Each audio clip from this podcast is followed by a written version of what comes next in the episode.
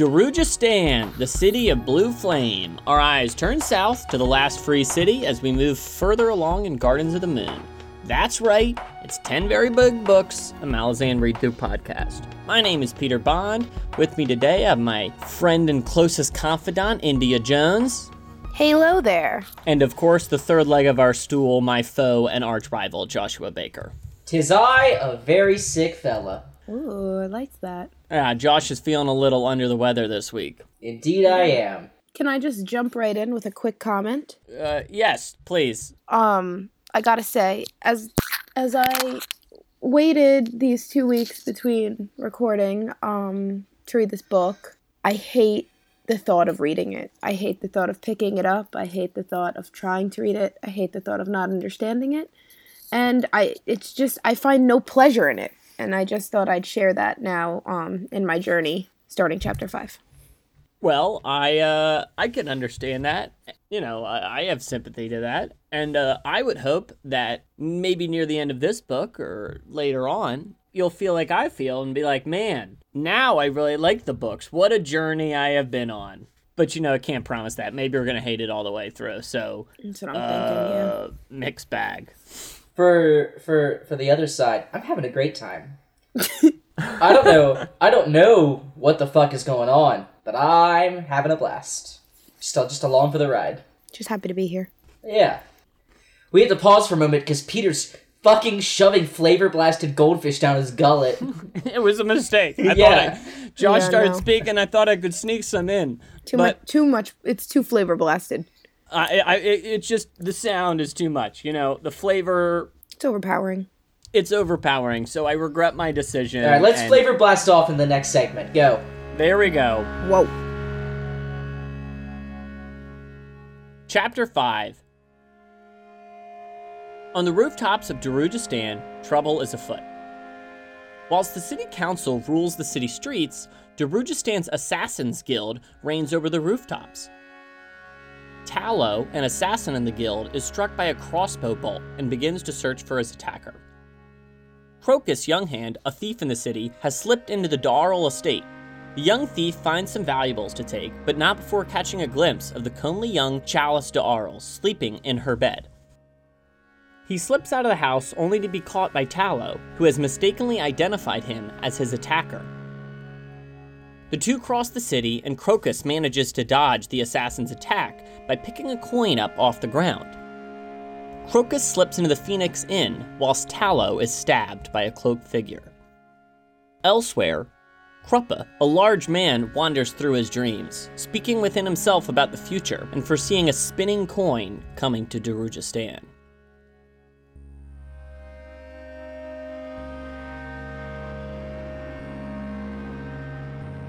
So Josh, we're coming here to a new setting, a new place, and this is our first introduction to kind of the characters within Darujhistan. What did you make of it? Well, first and foremost, Kruppe. Is that how do you say his name? I've always had a blast. In the audiobook for it, the guy always says like Kruppe in this nice way, so I've always said it Kruppe. Kruppe. Well, Kruppe, my new favorite character. Really? Kruppe's a blast. Well, mostly because I can't tell if this dude is off his gourd or, like, playing the longest of cons. I think maybe a little both, if I'm being real. Yeah. So, because, like, it definitely seems like he's got some badass powers, but, like, he is also just trying to come across as, like, a fucking idiot. So, love him to death. He does bumble. You cannot deny the bumbling. Yes, India. Yeah, I actually didn't feel that way at all, and I want to just confirm or deny, was his entire section a dream, or did he ever come out of his dream? It's like all a dream, from what I understand, and so he's like... Oh, go ahead. Okay, wait. Okay, I know what you mean. Hold on. So, like, when he's, like, talking to those six people, he's in a dream. Yeah. Those are him, kind of, and then... The next time you see him, when he's, like, in the inn with real people whose names we've heard in other places in the city, that's, like, another chapter. That is real him. And then he has another dream sequence in chapter 7. Oh. Exactly. Yeah. He is a real person, but from what I've understood, because funnily enough, India, this only made sense once I read it explained to me elsewhere. Yeah, Josh pretty much nailed it on the head because I guess he is a genius. A cheater, you mean? It's like it seems like he's like talking to aspects of himself almost. That's right. Yeah, because didn't he hang one of the aspects of himself? It looked like that, right? Like he doesn't talk about it. Yeah, that was sick. It was like a figure, and he was like, "Yeah, there's no place for you here, sir." Kruppe has a rich internal life, you know. Yeah, that was sick. India, what did you think of some of the ne'er-do-wells who are on the rooftops of Darujhistan? The ne'er-do-wells, you know, bad boys. You're bad boys. Crokus or the Assassin's Guild, you know, all these bad boys that are hanging out. The guy who died, I didn't understand Crokus, the separation of Crokus and him at first. Like, they just randomly went into a whole new guy, and then they used his name, and I was like, what? And then I was like, are they interchangeable? Okay, I like Crokus. He's the 17-year-old, right? Yeah. Yeah, him I like. He's a young thief. He's adorable, yeah. Like, I don't know what he looks like, but I'd imagine that he's just, like, a little guy just, you know, out here. A cutie. Yeah, and then he saw the girl naked and got embarrassed. Yeah. Even though he sees whores all the time. Yeah, I think that's, yeah, I like that, too. I like his little, I don't know, it's kind of a, like... He seems to be happy-go-lucky, if I don't know. Yeah, in a way, naive almost, you know, like... Yeah. Yes. Yeah, he's boyish, right? Can I real quick hop back on Talos? Sure. Do you know, if there's one thing I love, it's getting introduced to a character and them immediately dying. Dying out of literally, I was like, this can't be serious. Like, I was like, this Talos guy seems like a badass. Yeah, ew, nope, he's dead. That's so funny. That's so funny because you know, I after I moved on to the second book, I was like, well, I never need to touch this book again. So it's been a second since I read the book, so I get to it, and I'm like, Talo, man, I have no memory of this character whatsoever. And then that quickly was resolved. I was like, I see why I do not remember. And that's why. And that's something that'll happen throughout the series. That will like you'll only duck into a point of view for just a little bit, and then there are kind of you know other characters who you spend a lot more time with. Gotcha. Well, like, once I understood that they were just, like, going back and forth by paragraph, I kind of liked it, because he would, like, Talo, or whatever his name, would do something, like, the part where he heard something, and then it was actually the other guy, not the bad guy, and then he was like, oh, I dropped something, picked it up, and heard something over his head. I liked that part, but that's it. It's the only thing I liked. And also Crokus, and the dream sequence was all right. The dream? No, I didn't like the dream sequence. I thought it was weird, I really like the dream sequence, but to me, what I think about the whole chapter is like, I really, really liked it, but part of me also understands how it would just be very confusing. Well, and I like to clarify, I started reading, the chapter starts with Kruppe, right? Yeah. Okay, I started reading this chapter one night, and I literally I realized when he started talking to himself, I put the book down, I went to bed. And then like 3 days later, I started the chapter over. I was like, all right, I'm in a better place. I know where this is going. I'm ready to really read each sentence. And then what else did I want to mention? Oh, go ahead. I have to think. Well, Crokus picks up the coin, which is kind of another, you know, when we were back in Pale, we heard both Danois Paran and Tattersail heard the spinning coin, and Perrin met Opan at the Gate of Death, you know, a lot of coin imagery. Any thoughts about that? I didn't even put that together. I did not even think about that when a coin dropped. Well. But now I know. Yeah. And then the chapter ends with Crokus going into the Phoenix Inn for a brief reprieve. Oh, pause. Yeah, I forgot a question and I just remembered. I have some shit. What's up with Crocus's family being very chill about him blasting into the middle of the night and, like, running through the house, and they're just kind of cool about it. And also, his uncle, that's got to come up more, right? He's just casually like, yeah, my uncle has alchemy. Also, is there, like, a monster in his house or something? Some sort of, what's up? I like that, but also part of me feels like it's a little bit of... like, kind of exposition that's kind of, he's running away, and he just bumps into his uncle, who also, by the way, he continues to run away. It was a lie. It was very coincidental. Well, yes, the uncle will be in the story, obviously. Good. Can we get a quick definition for ascendant? Didn't we talk about this last week? We didn't talk about it last time. And so these are the saints? Yeah. Well, yeah. Okay, great. Just wanted to clarify that was still relevant. They're mortals that become, like, they ascend, you know? Yes, they're like kind of gods. Yeah, yeah, yeah. Got it. Just making sure. Like Arnold Schwarzenegger. Precisely. Sure, something like that. Yeah. All right. Sorry. Just needed to clarify that. Let's move on. Terrific. Well, as Crokus took a break at the Phoenix Inn, let us take a break as well. Did you like that? No. Nope. Well, I don't see either you jumping up to the bat. Here, I got it. All right. Yeah, let me hear you. Oh, yeah. We'll be right back after a word from our sponsors. We don't have any sponsors. What are we doing? Benny Hill. Okay. Do the sponsor spot? This week's... Don't you dare mention Casper. Don't you dare. Hey, look, I'm going to mess those pieces of shit. $800 for a mattress? This week's podcast is not brought to you by Casper. They're a bunch of hortnos. If they sponsor us, it'd be great. Bye. That's all I got. I'm sick. I'm losing steam. He's giving it everything he's got. I used a lot of energy in those last couple of years. Leave it all on the mat. All right, let's keep things moving along. Chapter 5 is what we just talked about.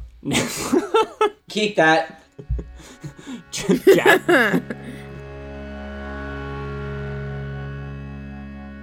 Chapter 6. Circlebreaker stands guard at a city gate. He is the city guardsman acting as a spy for the Eel, the anonymous puppet master behind many in Darujhistan. The spy Circlebreaker watches a councilman leave the city. The councilman is Turban Orr, a member of the city council wishing for Darujhistan to declare neutrality. The city council is squabbling over this. Other councilmen feel it is futile or do not wish to support it. To try and gain political support in the city, he has come to High Alchemist Baruk to try and gain support of Darujhistan's wizards. However, before Turban Orr has arrived, Baruk has had another visitor. A great raven from Moonspawn named Crone has come to speak to Baruk. Crone finds him as he reads a letter from the Eel. The great raven has come to herald the arrival of the Lord of Moonspawn. Turban Orr and Baruk now meet. They squabble over the declaration of neutrality. The vote comes in but 2 days. They both speak of the slaughter in Pale and worry that the same may happen to their beloved Darujhistan. Finally, Baruk rejects the declaration and Turban Orr leaves. Rallick Nom, an assassin, waits on the rooftops of Darujhistan. He has been watching the Lady Simtal and her lovers, taking notes of the many politicians to come through her door. Sitting with a crossbow, he spares Simtal and kills her lover, the Lord Lim. He hears a spinning coin. Afterwards, Rallick Nom heads towards the Phoenix Inn, but not before speaking with Ocelot, leader of his assassin clan. The assassins believe outsiders have come to wage war on them. Many suspect the Imperial Claw. Back with Baruk, the Lord of Moonspawn arrives. Anomander Rake, a member of the Tiste Andii. He speaks of Moonspawn's strength. The fortress lies south of Darujhistan, with nothing but children and elders within. The sorcerers of the city were sent north, for Anomander was unprepared for the attack by the Malazan. Anomander Rake and Baruk make an alliance, after Baruk agrees to surrender any wizards to him that deserted before the Battle of Pale. Finally, at the end of this long night, we see the Phoenix Inn. The thief Crokus Younghand, the assassin Rallick Nom, and Kruppe are all playing cards together, along with Murillo, a noble, and Cole, a passed-out drunk.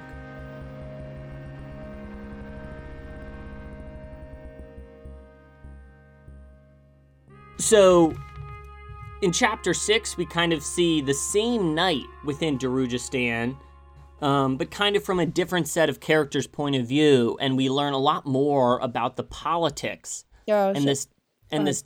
Declaration of what was that? I was gonna say that I agree that we learned a lot about politics.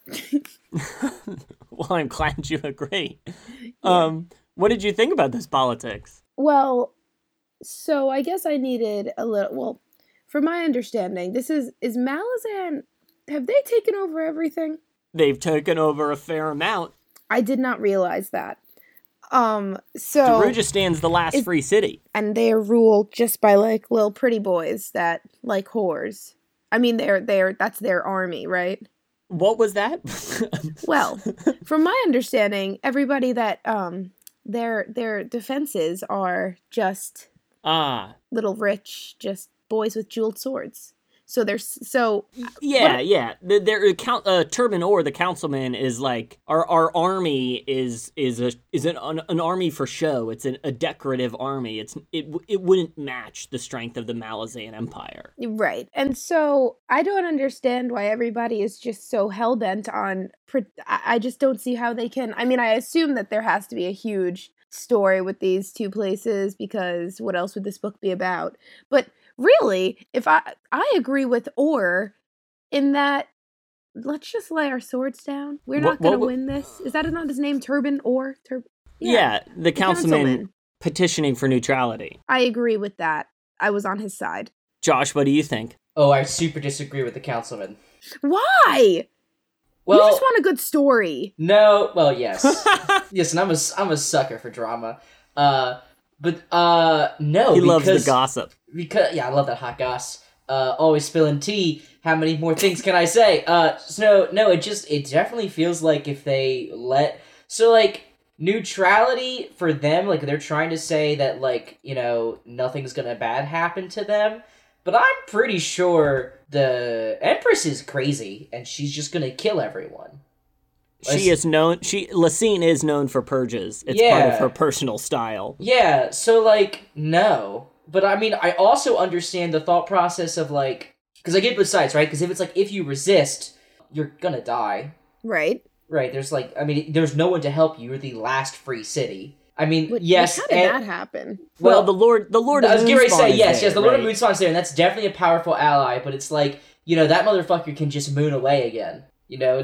Well, it's true. He does moon. Yeah, so, as much as I want, as much as you want to, believe in him, he's got no real stakes in this. So, resistance is futile, But also... Well, he has no stakes outside of that he opposes the Empire more broadly, but not necessarily through this conflict. Right, but on the other hand, if you don't give up, you're definitely...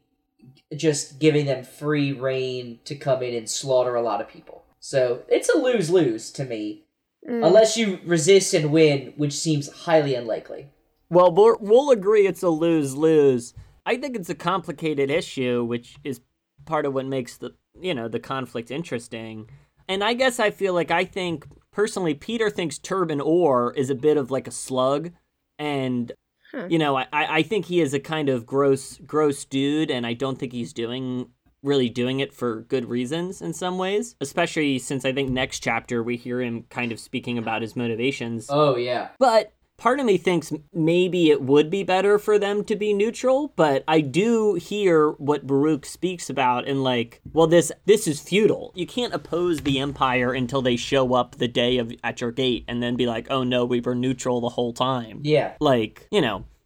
So I guess we're just going to have to see how this conflict plays out. Am I right? Yeah, I really have no idea what's going to happen at this point. Mm-hmm. I feel like you were saying that facetiously. No, it was literal.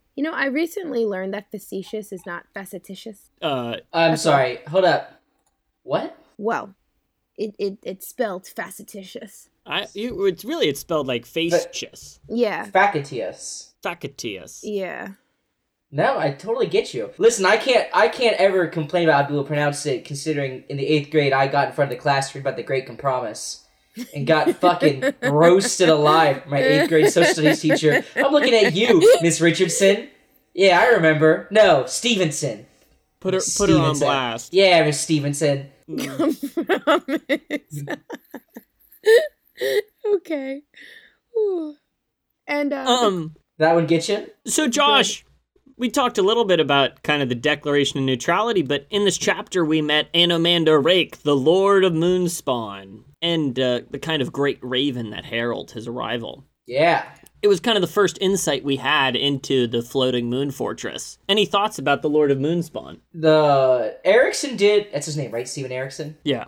He did a really good job of, in approximately 3 paragraphs, making me so utterly afraid of a character. Yeah. Well, because, like, you know, he's, like, the most powerful member of a race lost to time. Yeah, right? Yeah. Boom. Badass number 1. 2.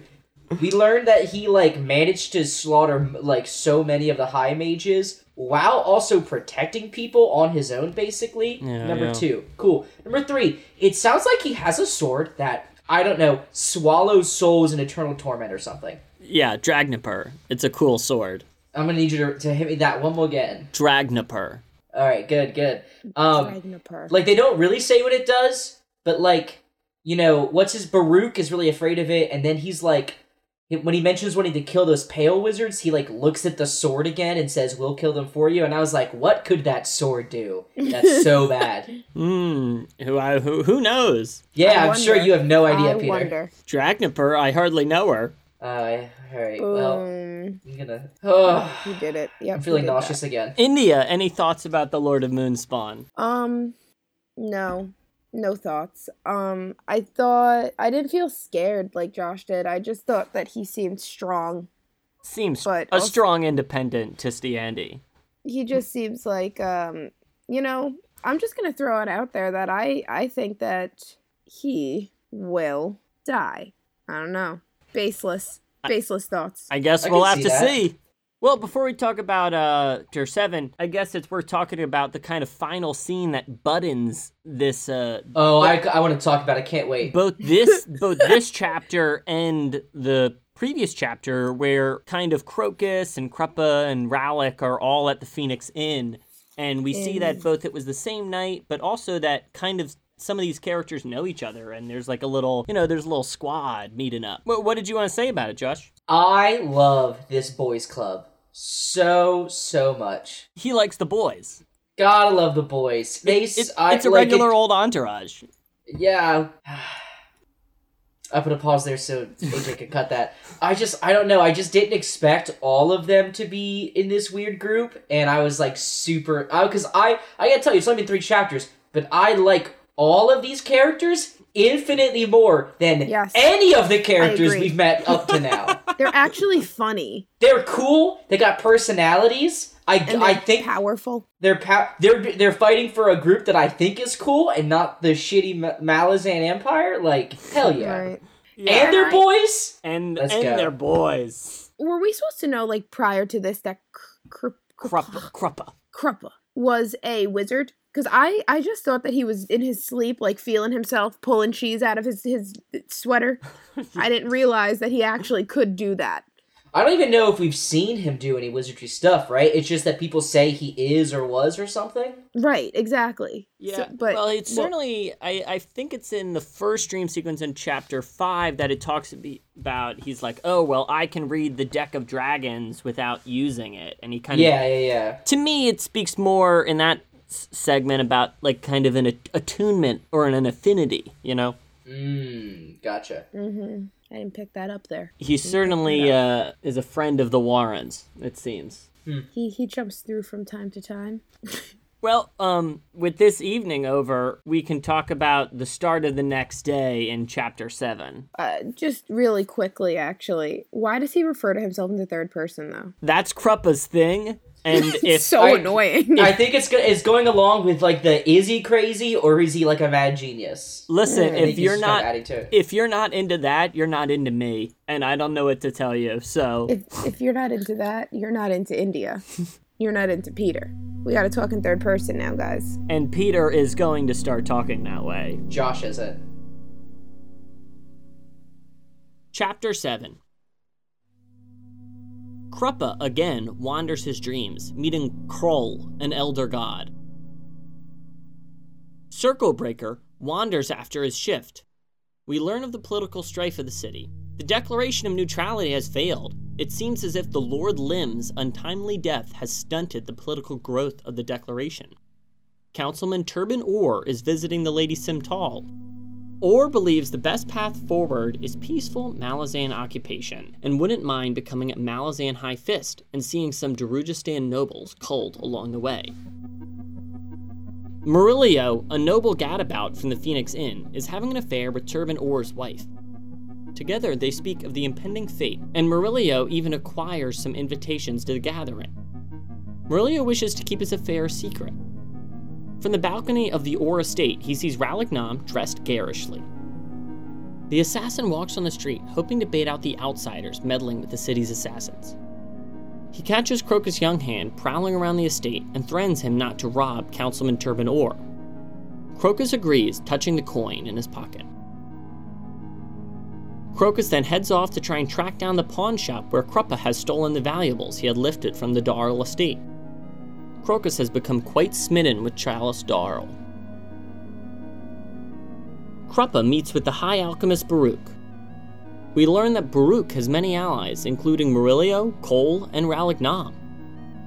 Together, Kruppe and Baruk speak of the Assassin's War on the rooftops of Darujhistan. The Malazan march towards the city, and Opan's influence on the city.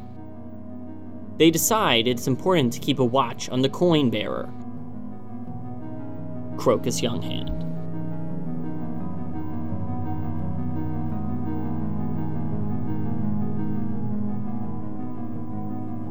So Josh, after the evening where we kind of get a perspective that all of these different members of the entourage, as you put it, are so closely linked together, we now kind of see them bleed out into their own storylines during the day. What's one of them that caught your eye? Well, I was very interested to learn about Murillo. He was the one person that we hadn't seen in the previous chapter. Really, he just kind of was. Yeah, he there in the Phoenix Inn. Yeah, gets a plot we hear line. His name a couple times. So it was interesting to see him. He's I'm curious. We didn't learn how. Is he a noble by birth? Is he someone that kind of rose his way up? Is he even a noble? Is he just a guy who's managed to infiltrate circles? I have a lot of questions about Murillo. I like that his character so far is basically playboy with a heart. He's not trying to He's not trying to home wreck.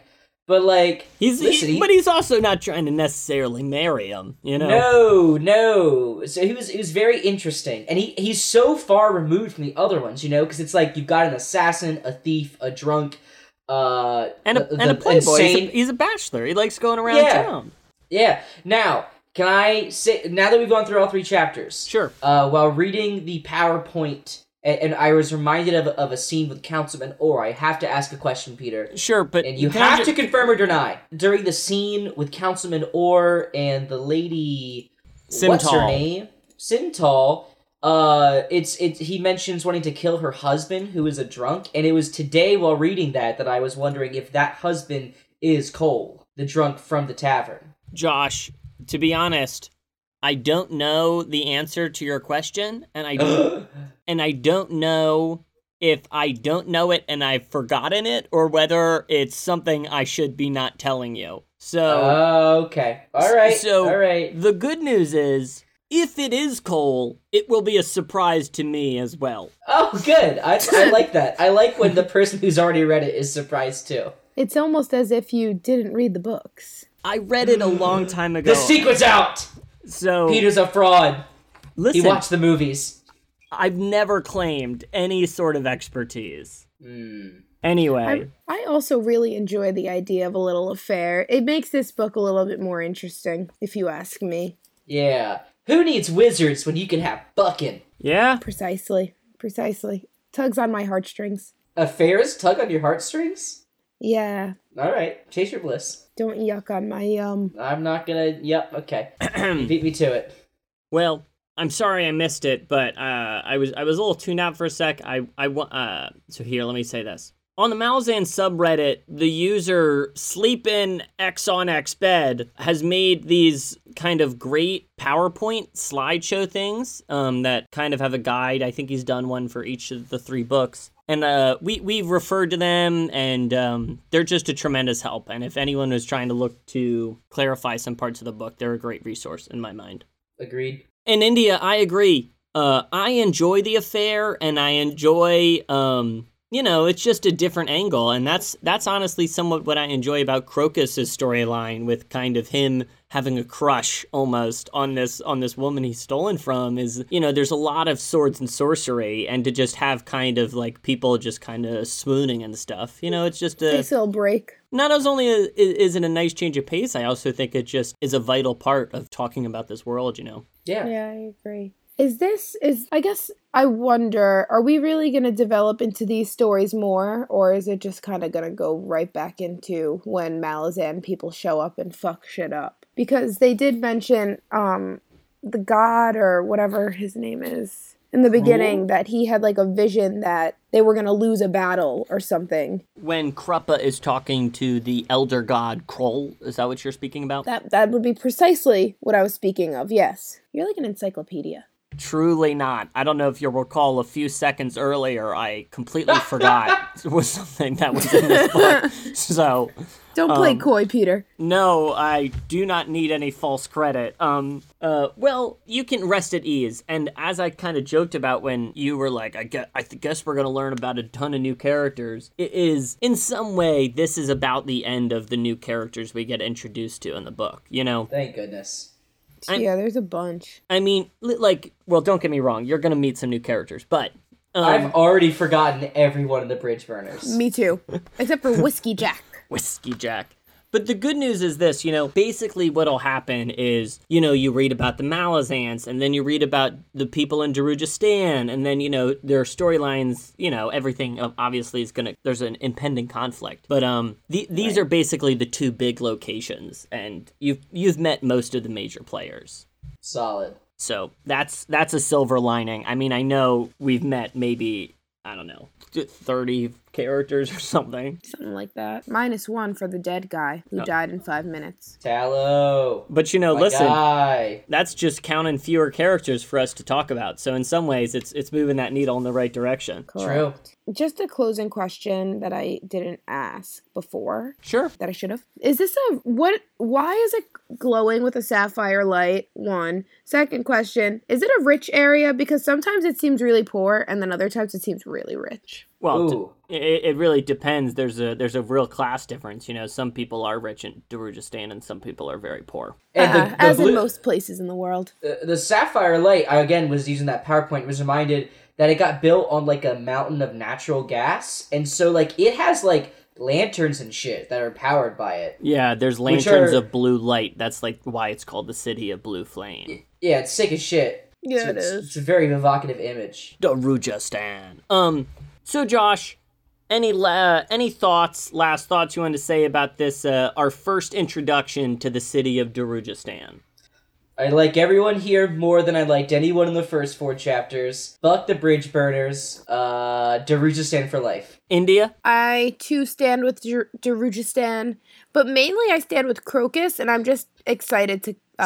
Stop. How is their battle cry not, we Darujhistan together? So, as always, you can send us an email at 10 Very Big Books, and we're on Twitter, same place. You know, tell a friend, you know, we're, anyone's looking for help on the books, here we are. You know, going forward, we're going to go read about, we're going to go back and talk about the squad of Bridge Burners headed towards the city to help sabotage it and take it for the Empire. India, do you have any predictions for what the Bridge Burners are going to be doing once they get to Darujhistan? I think the Bridge Burners are going to be burning bridges, baby.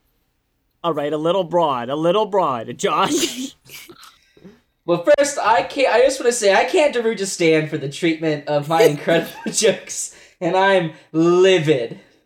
I do understand with Josh. I very much Daruja can. All right. Wow. That was a pretty good Daruja slam. All right. Okay. My prediction is that we're going to, I don't know. I mean, imagine by the end of this book, there's going to be some conflict between these two groups of characters that we know. Wow. What a safe prediction, Josh. Yeah. I imagine the end of the next I didn't say episode. I'm tired. It's like the end of the next chapter. It's like I believe. It's like word TV. Am I right? All right. No. Well, I thought I was funny. I guess fuck me. Yeah, fuck off. I think at the end of the next chapter, I think the very end, the Bridge Burners are going to meet one of the characters that we met these 3 chapters. That's my prediction. Now, see, I like that. That's a good prediction. Not this, they're gonna burn a bridge, all right? Okay, fine. All right. Well, I mean, that's a really also broad prediction. Make a Crokus prediction. What do you think's happening with Crokus? I think that Crokus is going to turn over a new leaf. He's going to start pursuing this woman. He's going to he's going to use his thief powers for good. Do you think he's going to take the... Never mind, my jokes are ruined, so... Well, in that case, we'll see you guys next week. Yeah, so next week, we're going to read all of... The Mission, Book 3, which is going to be chapters 8, 9, and 10. So, I'm looking forward to it, and, tune in then. Goodbye! Bye! Bye!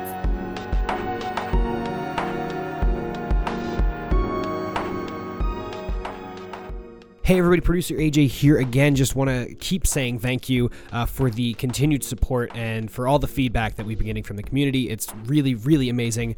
We also want to thank Dan Gesrick for making our logo. You can follow him on Twitter at Dan Gesrick for the hottest Game of Thrones takes. And the music from the show comes from Amaranthin's album Simulant Rain, which you can find on Bandcamp. Links to their pages will be in the show notes, and 10 Very Big Books will be back in 2 weeks. Thanks for listening.